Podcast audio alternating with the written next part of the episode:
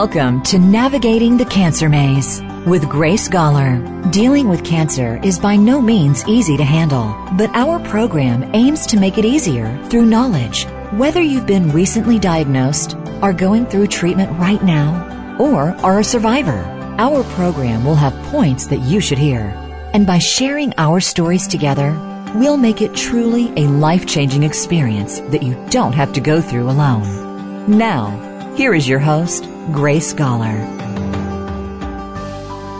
Today on Navigating the Cancer Maze, we're going to talk about one of the most, if not the most, difficult issues for discussion for cancer patients, families, and friends of a cancer patient as well. So, we're going to be talking about palliative care, grief, loss, and death, which are often seen as unpalatable subjects for cancer patients who want to be proactive with searching for the cure.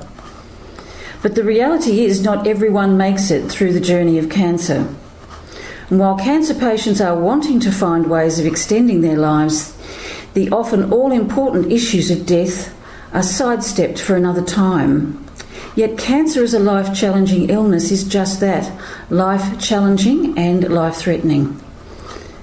Navigating the Cancer Maze aims to provide cancer patients each week with authentic hope and realistic options for finding remission and longevity. But how can we bring this into balance with accepting the possibility of a premature death? So, to help us find and explore some of those answers, I decided to ask someone who has dedicated their life to working at the coalface in end of life care. So today, my special guest is Reverend Dr. Ian Mavor, and he's the co founder and executive director of Hopewell Hospice Services located on the Gold Coast in Australia. And later in the show, I'll be speaking with Deirdre Hanna, who's the founding president and executive director of Children's Services for Paradise Kids, which is incorporated into the Hopewell Centre. Now, Hopewell includes Hopewell Hospice, Paradise Kids, the Living Well Centre, and the Hopewell Education Services, uh, which is a college of transformational education. It's a unique centre where important end of life services are offered. Alongside well-being, grief and loss work for adults and children happen, as well as education. And I believe this centre is a model for future healthcare centres. So Ian Mavor, welcome to Navigating the Cancer Maze. Thank you, Grace. Um, Ian, can you share with our listeners today how your work began and uh, how you were led into your vocation in working in hospice and palliative care? Yeah, sure, Grace. It's a uh, for me, it's been the culmination of an interesting life journey. That uh, starting out to originally become trained as a physical education teacher, which has meant I've always been interested in the mind-body connection and uh, then I had a call into ministry and uh, have worked in education over the years in, in various ways. And then um, when Deirdre and I uh, came together and got married, part of her vision was to do with uh, hospital, hospital chaplaincy, and she saw people in hospital uh, couldn't be at home at the end of life, living alone perhaps, or family couldn't cope with the care they needed. So she got the idea of starting a hospice, and together we were involved in starting Hopewell Hospice to provide a homely environment for people coming to the end of life who are palliative and just couldn't be at home. So uh, we've been doing that now since 1994 when we started originally.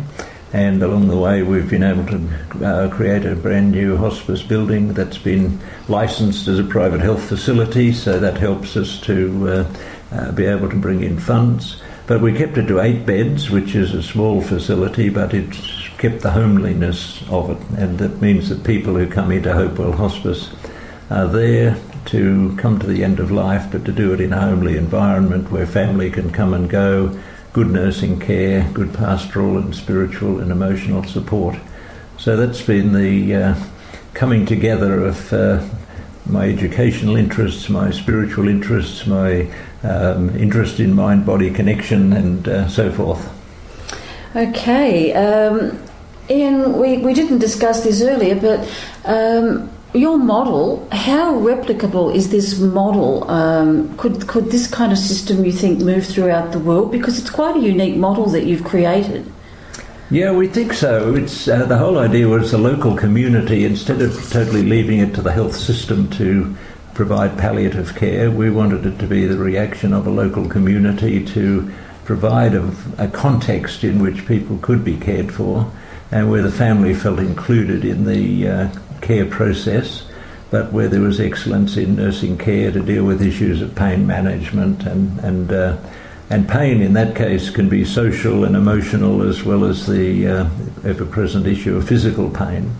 So. Um, at the time we started, the, in Ipswich and Toowoomba, since then there have been moves. It's been a struggle because um, in Australia the health system tends to focus on hospital care or putting people into aged care, and usually in those places you don't have the close uh, care that's possible in a hospice and uh, so we feel the hospice does provide something different and special. Mm.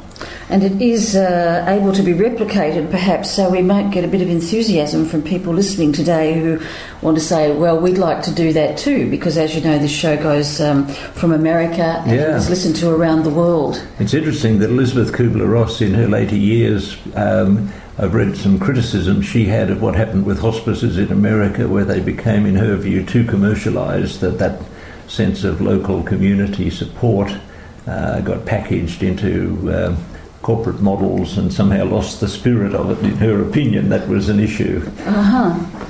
Yeah, that's interesting. Um, as I said in the introduction, Ian, there's a silence that often surrounds this really important subject.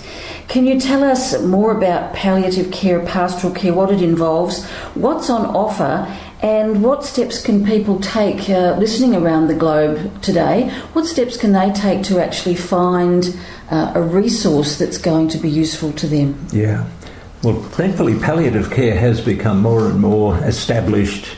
Uh, so the word hospice, palliative care are sort of interchangeable, except that sometimes people think of hospice too much as a building rather than the care that's provided in that context.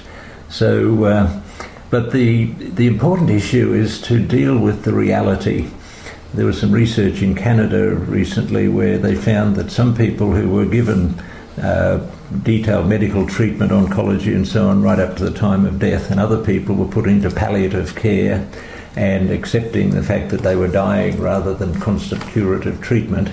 They found that people who were receiving palliative care lived longer and had better quality of life than people who were receiving curative treatment right up till the end. That's very so, interesting.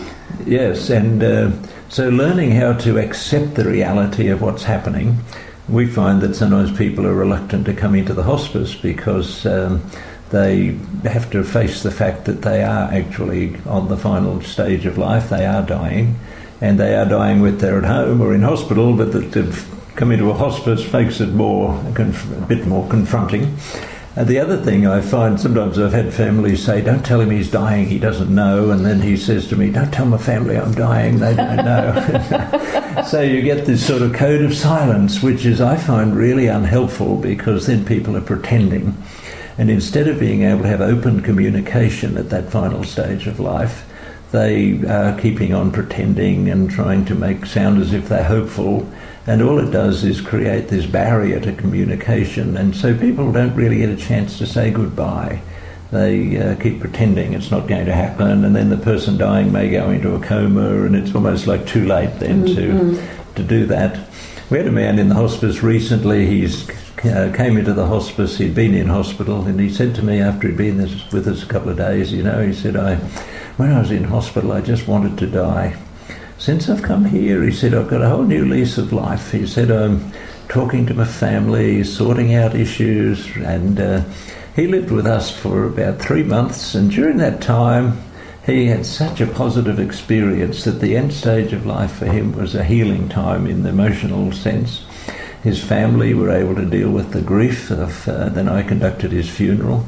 But he was the sort of person, if ever anyone came to visit the hospice, I'd take them in to meet him because he was, was the greatest um, promoter of what we do because he had had such a wonderful experience himself and he uh, appreciated the care that he was receiving. So, so I think that end stage of life can be a very positive time if people are willing to talk about it and to accept the reality and. Um, not to just you know, play around, play games and talk positive and say, oh, you'll be right, everything will be fine. Well, it, the fact is they're dying.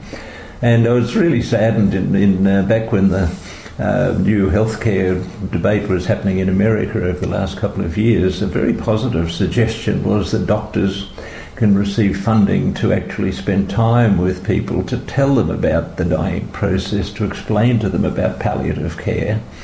And people opposed to this health funding came up with these are death panels, they're talking people into dying instead of trying to fix them up. And there was this huge negative reaction. Mm. And it was tragic because for doctors to be able to actually talk openly with people about the reality of their situation makes the dying process that much easier rather than this constant, you know, word messages of hope as if somehow a magic wand's going to be waved and everything will be fine. Now, people may live longer than expected.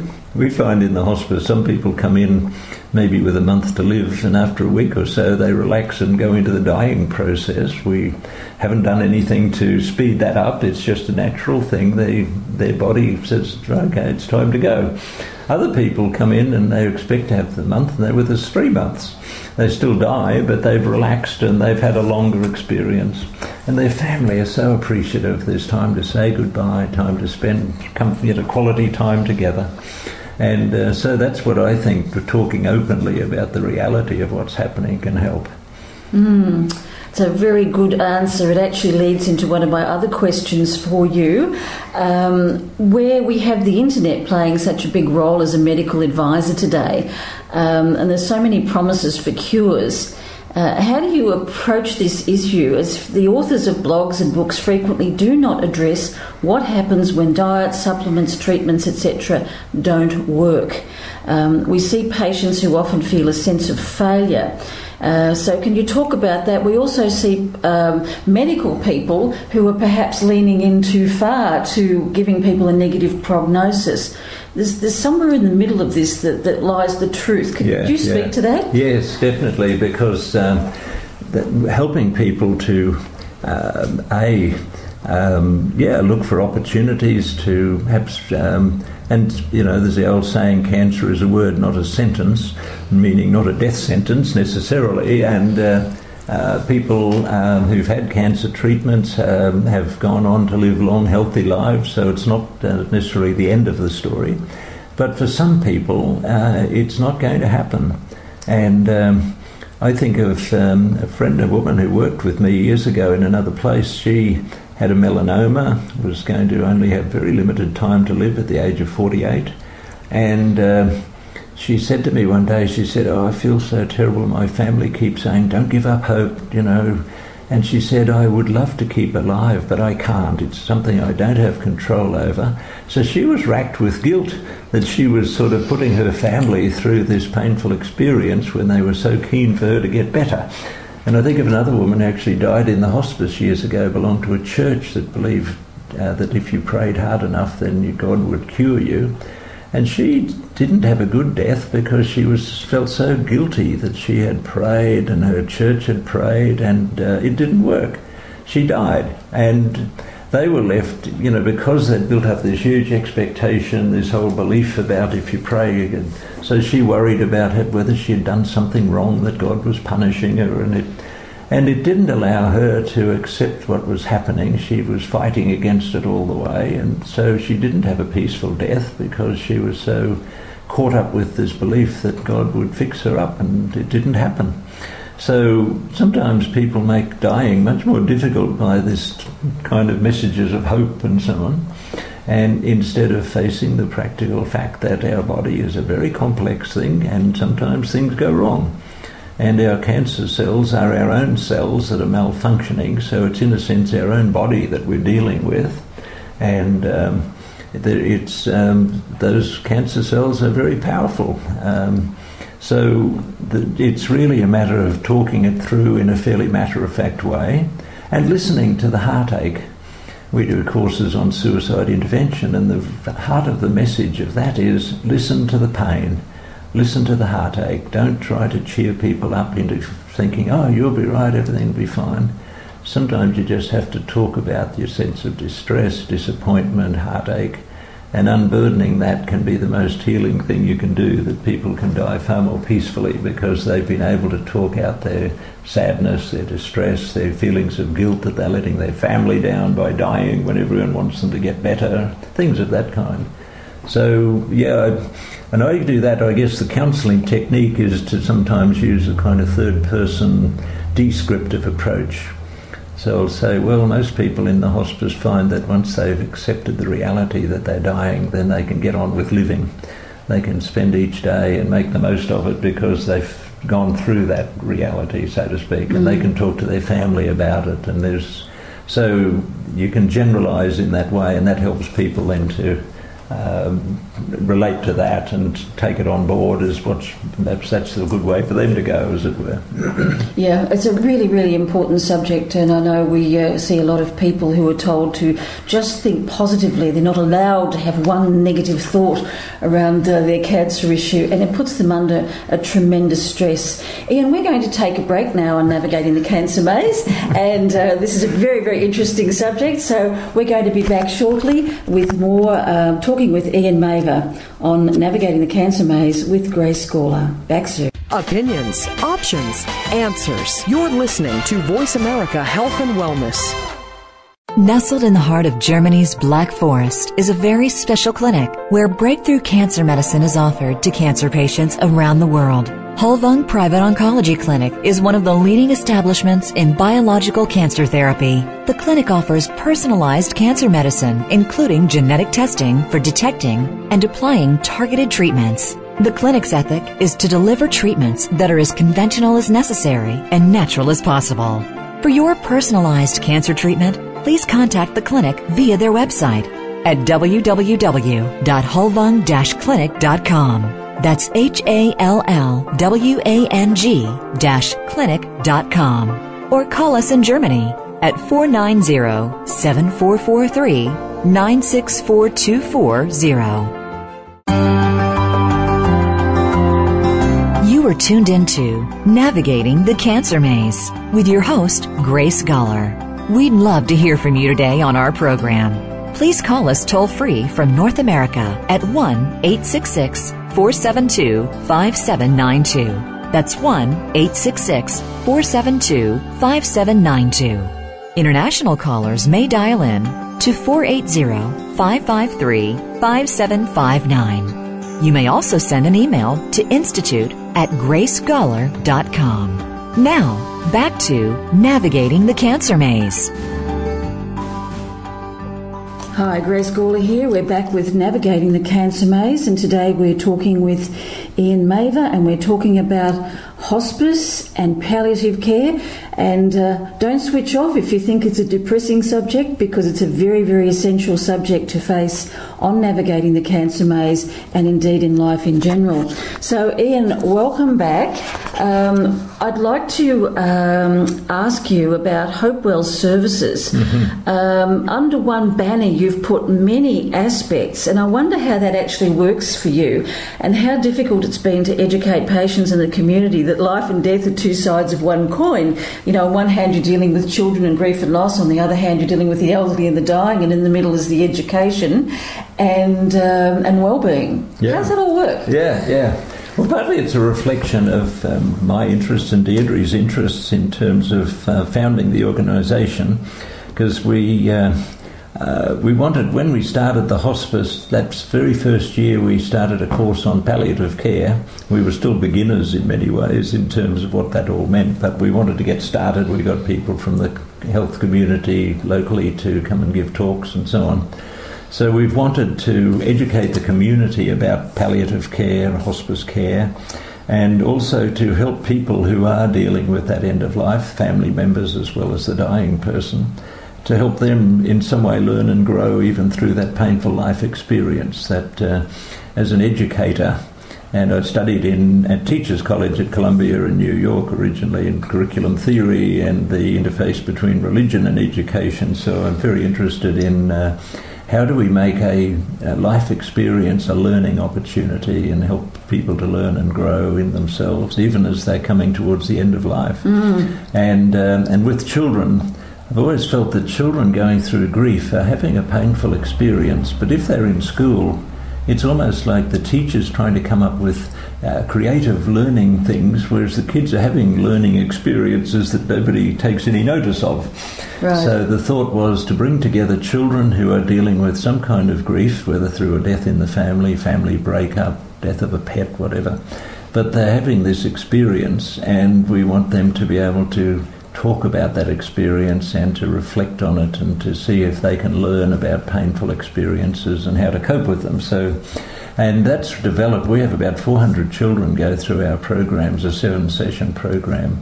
Uh, each year. That's So fantastic. It is really. We've got about nine or ten groups each week in a school term. And the other thing is we train volunteers, so every child has a trained volunteer adult who sits with them in that group. So if you've got 10 kids, you need 10 adults. It's a, it's a lot of people. But uh, the, the volunteers, or the buddies as we call them, get a lot out of it by sitting with the child. But part of that training is to learn how to listen to someone in pain and not feel you've got to cheer them up. Not, not fix it. Not fix it, Yeah. yeah. And it's learning how to go into the experience. Um, there's various models about the grief process, but usually it's to do with going down into the depths and then working your way up the other side, as it were. And if people try to drag you through too quickly, you just don't get to really get the healing process. It's like a broken bone that doesn't know, that people try to use it before it's had time to knit. Mm, good Uh, example. It's not good for it.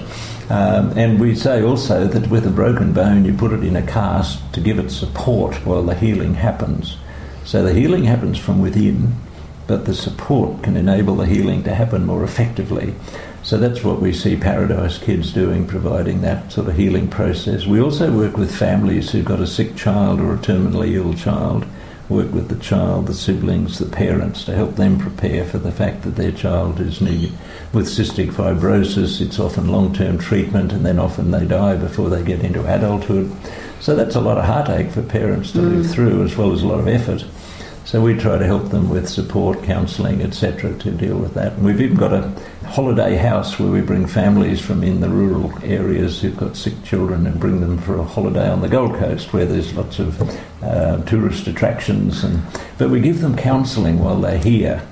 So some groups give children a holiday when they're sick, but we want to give them some learning about their illness and how to cope with it and help the parents deal with their emotional tensions, etc.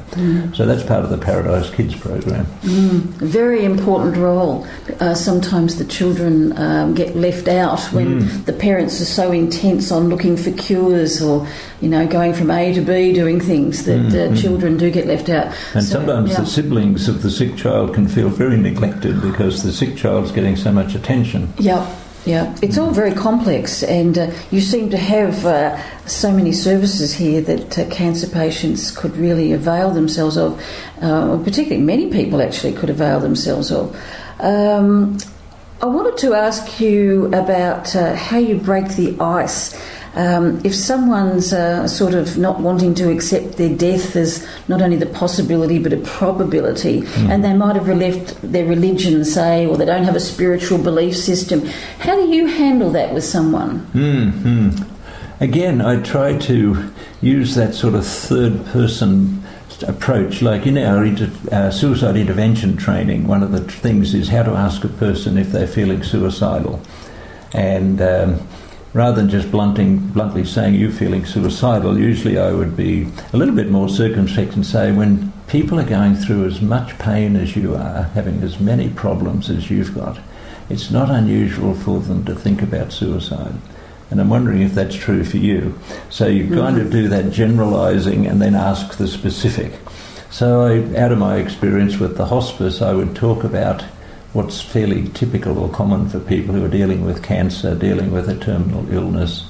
So you kind of generalise out of that and then bring it back to them in particular.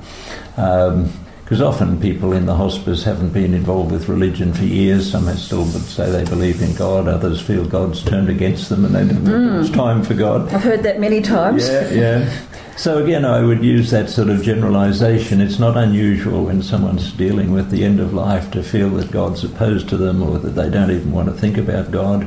I think of the funny comment someone said when I when I saw how my mother died, I could I stopped believing in God. so that indicated they had a very naive view about God as a sort of puppet master who should have been pulling the strings, as it were. Yeah. Uh, so they didn't want that view of God, um, and I think there are more developed ways to think about God than that, but. Uh, rather than trying to preach at somebody, I listen to where they're at and what, and, and again attend to their pain, their heartache, their sadness, or whatever, and listen at that, and um, then help them to find some. I want to know what, how they find meaning and purpose in life, how they're making sense of their particular experience, what kind of support, emotional support, is available to them, to what extent they feel isolated and alone. So these, to me, are spiritual issues that. Uh, so, and where someone has a uh, uh, some kind of religious faith, and I might have a prayer with them. But I'm very sensitive about not everybody is into praying, so I don't push that onto anybody. But for those who it's meaningful, then I believe that adds something. Just this last couple of days, we had a, a um, mother, grandmother, great grandmother dying in the hospice, and her family were all gathered around. So uh, last night, one of uh, I got them all together, and one of our nurses, who also uh, is an artist and a musician, had her guitar in her car, so she went and got her guitar and uh, sang uh, an ABBA song, um, "I Believe in Angels," and I said some prayers, and we all held hands, and it was a lovely ritual of farewell. And that woman died this morning, so she had a peaceful ending, and the family had been supported through that process, and uh, so to me, that's sort of part of the care, the good nursing care, but also spiritual care, use of music and uh, things of that kind. Mm, mm. That's quite a beautiful story. And uh, let's face it, we're all not going to live forever, are we? Exactly. There's going to be a time for each of us, whether we've got cancer We're or all- whether it's just old age. Yeah, yeah. They used to uh, talk about AIDS as a sexually transmitted terminal condition, and I remember someone saying to me, "All human life is a sexually transmitted terminal condition." That's probably the truest thing that will ever be said on this program. Yeah, uh, that was a lovely little story that you shared there. Have you uh, got any insights or any inspiring stories that you've, um, you know, a particular story that's touched you at a certain level through your years of working at Hopewell? Um, well, uh, just as a roundabout way, when Deirdre um, got what's called a Churchill Fellowship back in uh, soon after we started the hospice, and that enabled us to travel to North America and Great Britain and study spiritual care of cancer patients. And that was a wonderful journey, and we learned a lot. Studied at St Christopher's in London, and and in San Francisco we spent time with what's called the Zen Hospice Project, and. Uh, there was a hospice started by some people wanting to study Zen Buddhism, and their teachers said, Well, a good way to study Zen is to care for dying people. And it was uh, a wonderful philosophy. We've tried to follow that through the notion that the dying are our teachers. And if we're working with someone who's dying, they're having an experience that we've not had. And rather than seeing ourselves as the experts who know all about it to tell the dying person, then we try to listen to them as to what's their experience and how it's working for them. So that notion of learning to listen, and so I've met some wonderful people and spent time with amazing people in the hospice. And often at their funeral, I hear about their life story, and I think, oh, I wish I'd known this person longer. They did so many interesting things. Sometimes I've been able to learn a bit about that, but sometimes people are not well enough to talk a lot about their life and so on. But uh, so we meet them where they're at in that last phase of life, and uh, uh, they become a real person to us, and we, we learn from them. And uh, I guess on a very personal level, um, this week's the anniversary of my own daughter's death in a hospice in England um, at the age of 44 with ovarian cancer. And she worked with that for two years before she died, and we had hopes at times that it was going to be okay, and uh, but it wasn't. And uh, so I was able to be with her the last two months of her life over in England, and uh, out of my Hopewell experience, was able to give Louisa a lot of, um, I guess, insights as to what she was going through and what the journey was like, and uh, issues that um, were helpful to her, and to be able to talk in a fairly matter-of-fact way about the uh, realities that she was dealing with. So that was a very deeply personal experience as a father having his own daughter mm. go through the palliative process, and she died in a hospice in Leicester in England. And they were wonderful; they cared for her well, and uh, but that um, added another dimension to the whole working with the uh, someone with cancer. So um, yeah, that um, is part of working at, in the context uh, where I am, and I find that very helpful that because the diversity of Hopewell, I teach courses like the grief and loss course, the palliative care course, suicide intervention course. Um, I do work uh, with. I don't work directly with the children. I just don't have time to fit that in. Others do that, but um, also then working with the hospice and being on various um, health committees in the district, etc. So I find it a very full and varied life. Uh, each month in the hospice, we run a group gathering called Explorations in Spirituality and Worship, and it's a kind of open discussion group for people interested in issues around spirituality. Some have church connections, others don't. I sometimes say it's like a refugee camp for people who can't find a home for their spiritual searching. They mm-hmm. they've outgrown whatever church they used to belong to, and they don't feel comfortable there anymore. Perhaps so. So we give um, some opportunity for people to share the journey together, and I find that enriching. I put notes together that we can draw upon and on different topics. So I feel privileged to have that sort of uh, ministry that I can continue. Mm, yeah, I sense it is a privilege and an honour. I know in my work too, it's a privilege and an honour to work so personally with um, people. Um, and yeah, thank you for sharing that very personal story. I think for um, for many people, trust in someone who's been at the coalface and who's seen a lot mm. must add a tremendous amount in this end of life experience. Mm-hmm. And I, I, sense that people um, would uh, get that from you.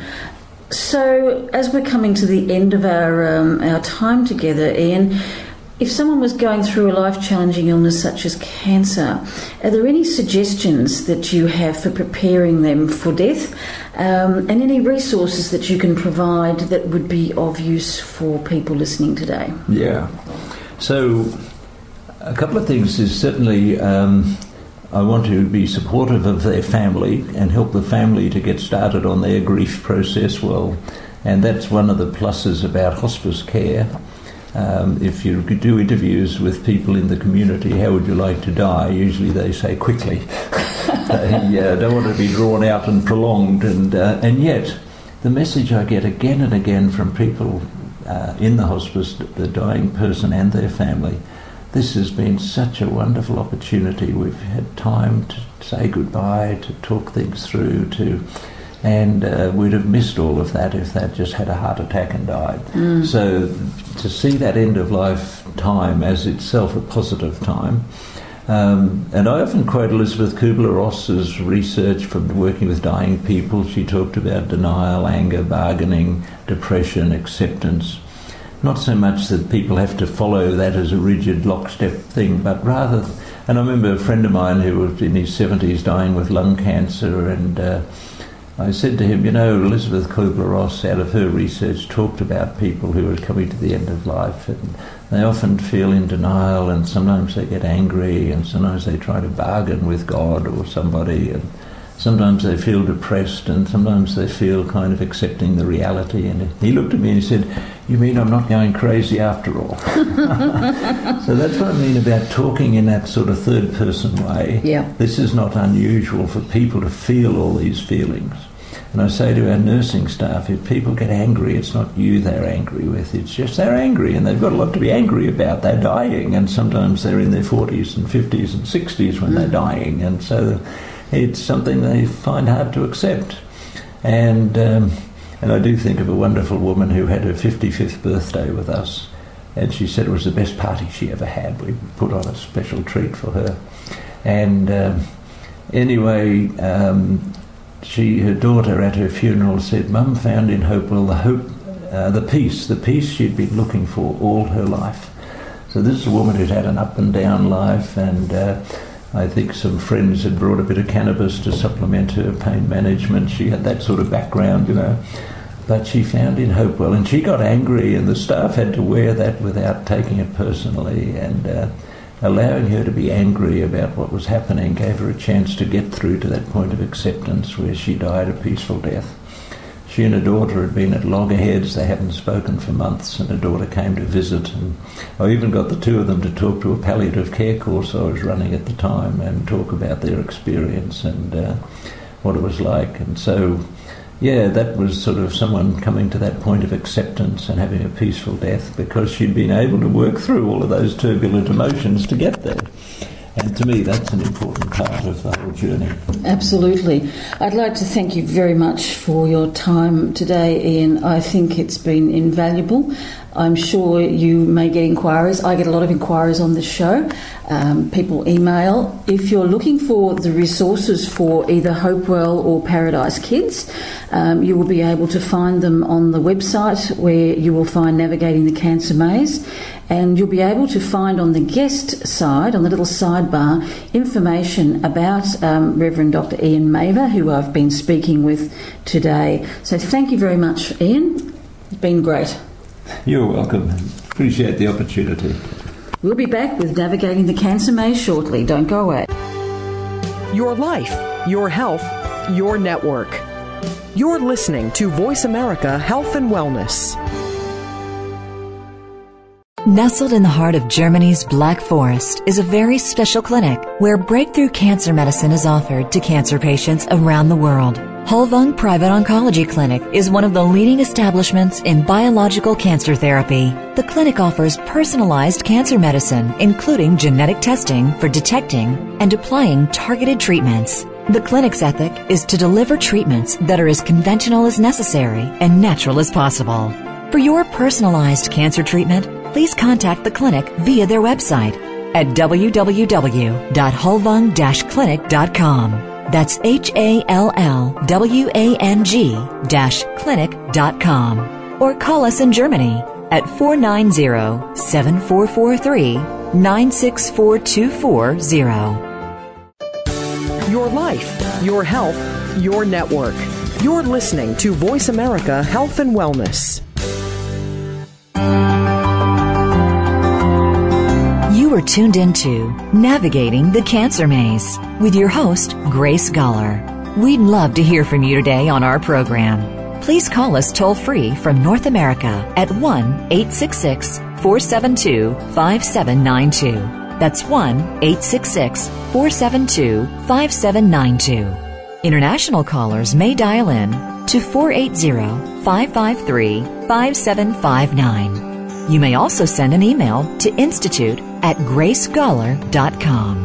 Now, back to navigating the cancer maze.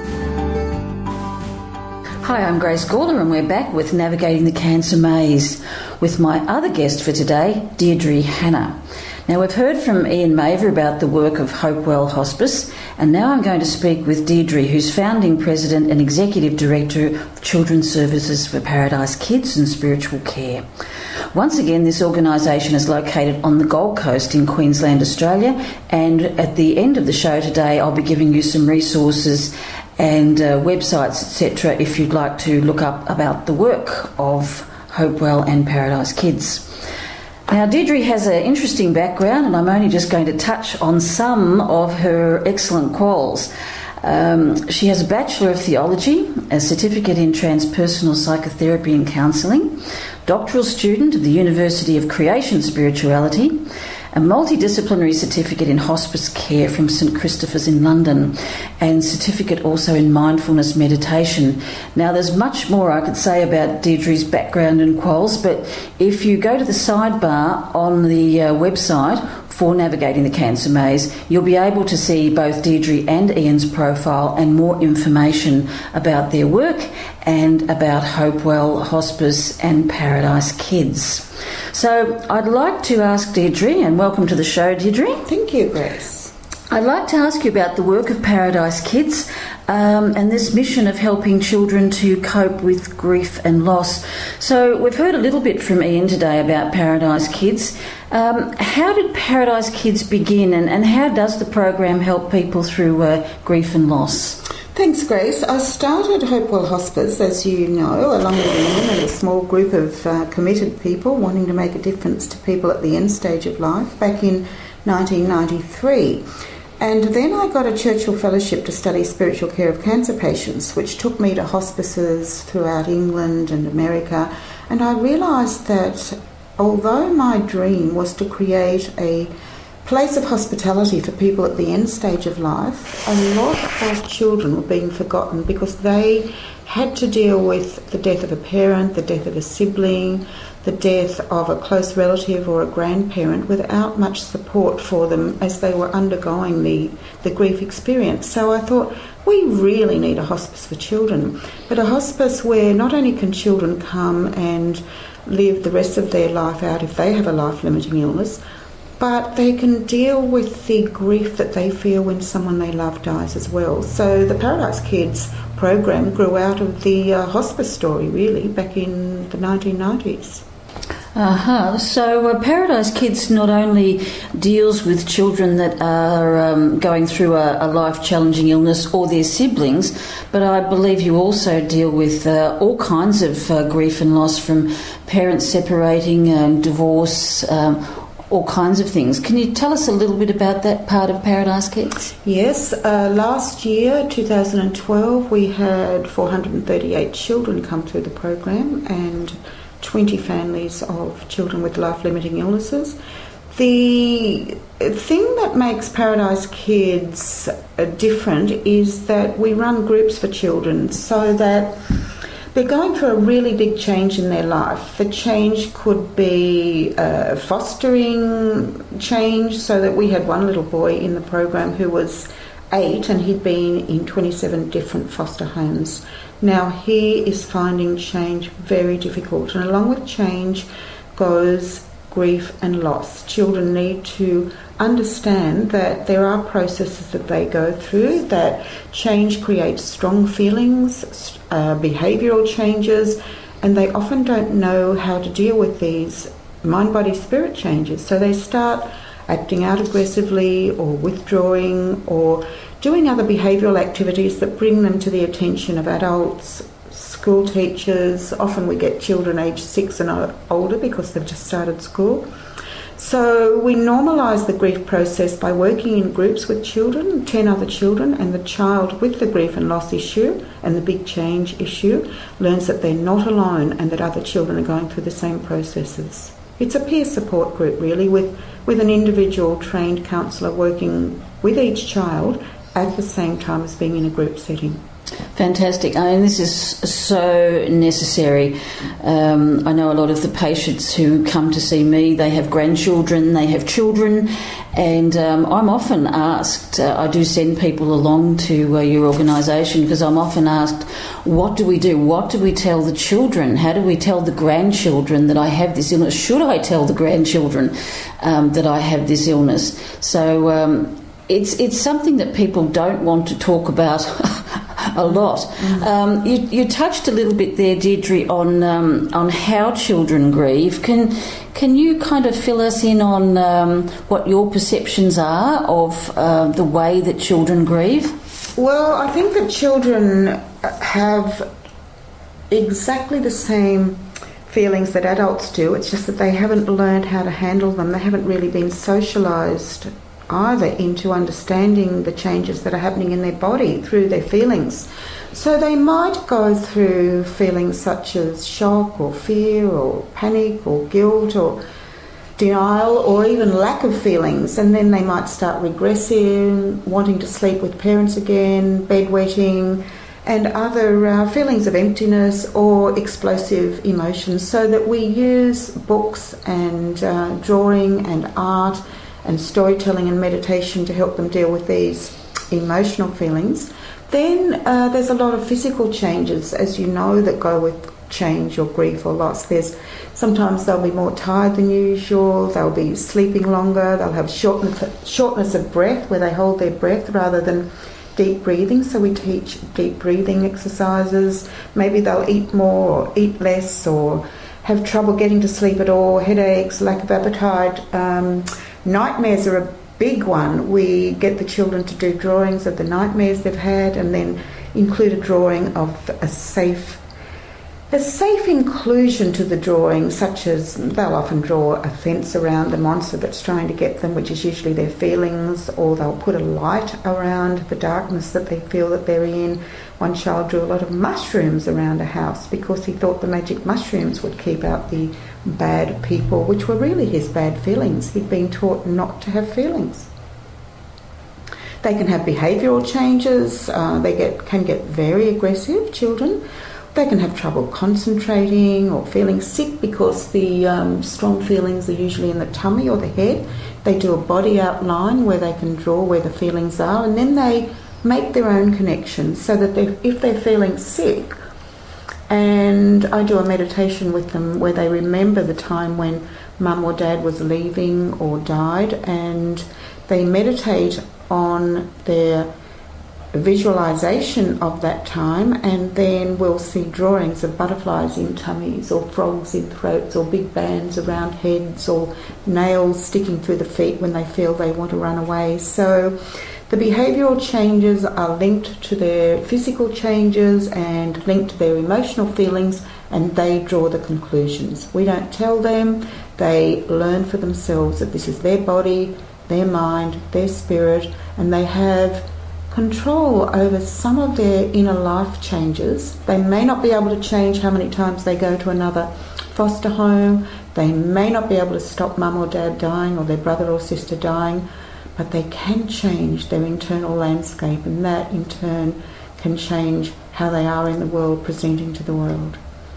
Yeah, it's wonderful work. I love working with children. It's fantastic work, um, and perhaps quite unrecognised in the whole field, in particular in where I work in dealing with cancer patients. There's so much focus goes on the, on the patient quite often, um, and the uh, the children are often left out of the picture. And uh, I know grandparents who have not coped very well at all with when a parent uh, has died and uh, they haven't known what to do. So, with leading into that, um, do you know any personal resources that um, listeners to the program today could obtain if they're having any difficulties with either recognising or discussing grief or loss with their children? We had a young woman come in to Paradise Kids last week, and she's undergoing chemo at the moment, and she really wanted to know how to talk to her child about what she was going through, whether she should hide her illness from the chemo, or whether she should tell the child uh, why she was losing her hair. We usually notice that children are intuitive. They and or they're very good at listening to adults talking to one another or on the phone. They pick it up anyhow. So from my perspective, I always like to tell the child the truth. There can sometimes be um, a conspiracy within a family of don't tell the children, but we've noticed that children respond really well to the truth. So this young woman who was having chemo and had her hair fall out, she had a little child who um, wanted to shave his head so that he could be like mummy. And then we've got a big library for children of resources, most of which I get online. There's a lot of information out there about how to, to talk to your child when mum or dad's got cancer or their brother or sister's got cancer. So I usually go through Compassion Books, that's a very big one coming out of America. And then last year I started writing children's books because there was a a lack of individual stories about children whose mum was dying or sister was dying or um, uh, uh, yeah there's a lot of a lot of books out there and not quite enough so I've been writing my own. And that's a very good idea. Yeah, it is. Yeah, well, uh, we've actually um, seen some of those stories too, like you've just described. Um, I think when people uh, are going through this, it's really important that they know that there's somebody out there or something out there that they can reach out to. And a part of navigating the cancer maze is that we like to leave people um, with resources, um, with books. uh, with follow ups that they can do in reliable areas, and especially for this very um, tricky area with children. Um, Perhaps, Dee, you could uh, give me some uh, books, some titles that I could put actually on the website for people who uh, are wanting to follow this through further. We'll also have uh, the Paradise Kids and uh, Hopewell information on the website if anybody does want to contact directly. But really, really important work. Um, I'd like to, uh, just as we're sort of rounding up today, I'd like to ask you about funding for uh, Paradise Kids. Um, we do have listeners in Australia, we do have many listeners in Queensland and northern New South Wales. So, um, if anyone gets in touch with your organisation or wants to provide a donation, can you sort of explain the structure? Yes, we are a not for profit organisation, a registered charity. We rely totally on sponsorship for the children, so 438 children last year. We have quite a small staff, but we do have over 90 volunteers. We have on our website www.paradisekids.org.au a sponsorship form, an easy debit form. We would like to get as many friends of Paradise Kids as we can so that we can even $10 a month, $5 a week, the cost of a cup of coffee, we can support a child. We have sponsorships available for families with life limiting illness in their children. We have uh, nine families being sponsored for this year, and we have another 10 on the waiting list. And the children with the life limiting illnesses get not only a holiday on the Gold Coast in our beautiful holiday house, which is adjacent to our counselling centre, but they get to do the illness support program. So the child does everything that the children in the groups do, but they do it with an individual buddy. They learn that their illness is a loss, that they understand that they are going through um, a really big change in their life, that they learn to tell a story about the change through art and meditation. They feel the feelings. They work with their body, They do the mandala at the end to sum up their week. The siblings get the same support and they get a holiday as well with a trip to Dreamworld and a night out for the parents while the children are looked after because I think chronic illness in children is extremely exhausting for the parents and for siblings. Often siblings get overlooked because mum or dad has to spend so much time with the ill child at the hospital or doing medications or or just lacking the energy because of their own grief and loss issues. So we do need sponsorship, especially in this climate, and we would be very grateful for people to look at our website I can also put my books on the website and some resources that we use for children, and people can purchase the books online. I've got eight different books for children now, and uh, we'd welcome anyone who wants to do our training programs. We do grief and loss counselling, we do palliative care training. So, as I said, we have over uh, 90 volunteers. We have 80 in the hospice, 90 working with Paradise Kids. We've got another 50 about to start their training in February. But as you know, volunteers uh, have lives as well, and uh, we need to keep these children looked after. They're the future of our planet. We need them to be healthy and with inner life skills that can sustain them over the many changes that they're going to go through throughout their life journey. Fantastic, Deirdre. Thank you so much for coming on Navigating the Cancer Maze today. I think with yourself and uh, Ian as a pair, the work you've done, you work at the coalface, uh, it's not easy work. And, um, you know, I take my hat off to the both of you for the achievements that you've made in, in creating Hopewell Paradise Kids and your education programs. Thank you, Grace, because I probably would not be here if you had not helped me personally navigate the cancer maze when I was diagnosed seven years ago. So thank you for helping me with my life journey. Great, Dee. Okay, it's um, time for taking a break on navigating the cancer maze. We're going to be back shortly, and we'll do a little bit of a wind up of today's show. Um, so don't go away. Get yourself maybe a cup of tea or coffee. We'll be back soon. Opinions, options, answers. You're listening to Voice America Health and Wellness. Nestled in the heart of Germany's Black Forest is a very special clinic where breakthrough cancer medicine is offered to cancer patients around the world. Hallwang Private Oncology Clinic is one of the leading establishments in biological cancer therapy. The clinic offers personalized cancer medicine, including genetic testing for detecting and applying targeted treatments. The clinic's ethic is to deliver treatments that are as conventional as necessary and natural as possible. For your personalized cancer treatment, please contact the clinic via their website at www.hallwang-clinic.com. That's H A L L W A N G clinic.com.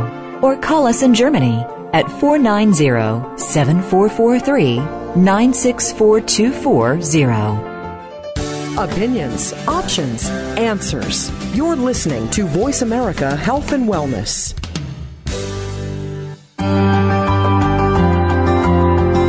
You are tuned into Navigating the Cancer Maze with your host, Grace Gawler. We'd love to hear from you today on our program. Please call us toll free from North America at 1 866 472 5792. That's 1 866 472 5792. International callers may dial in to 480 553 5759. You may also send an email to institute at gracegawler.com. Now, back to Navigating the Cancer Maze. Hi, it's Grace Gawler here, and we're back with uh, Navigating the Cancer Maze and uh, talking about the very important subjects that we have been uh, today with uh, Ian Mavor and Deirdre Hanna from Hopewell Hospice and Paradise Kids.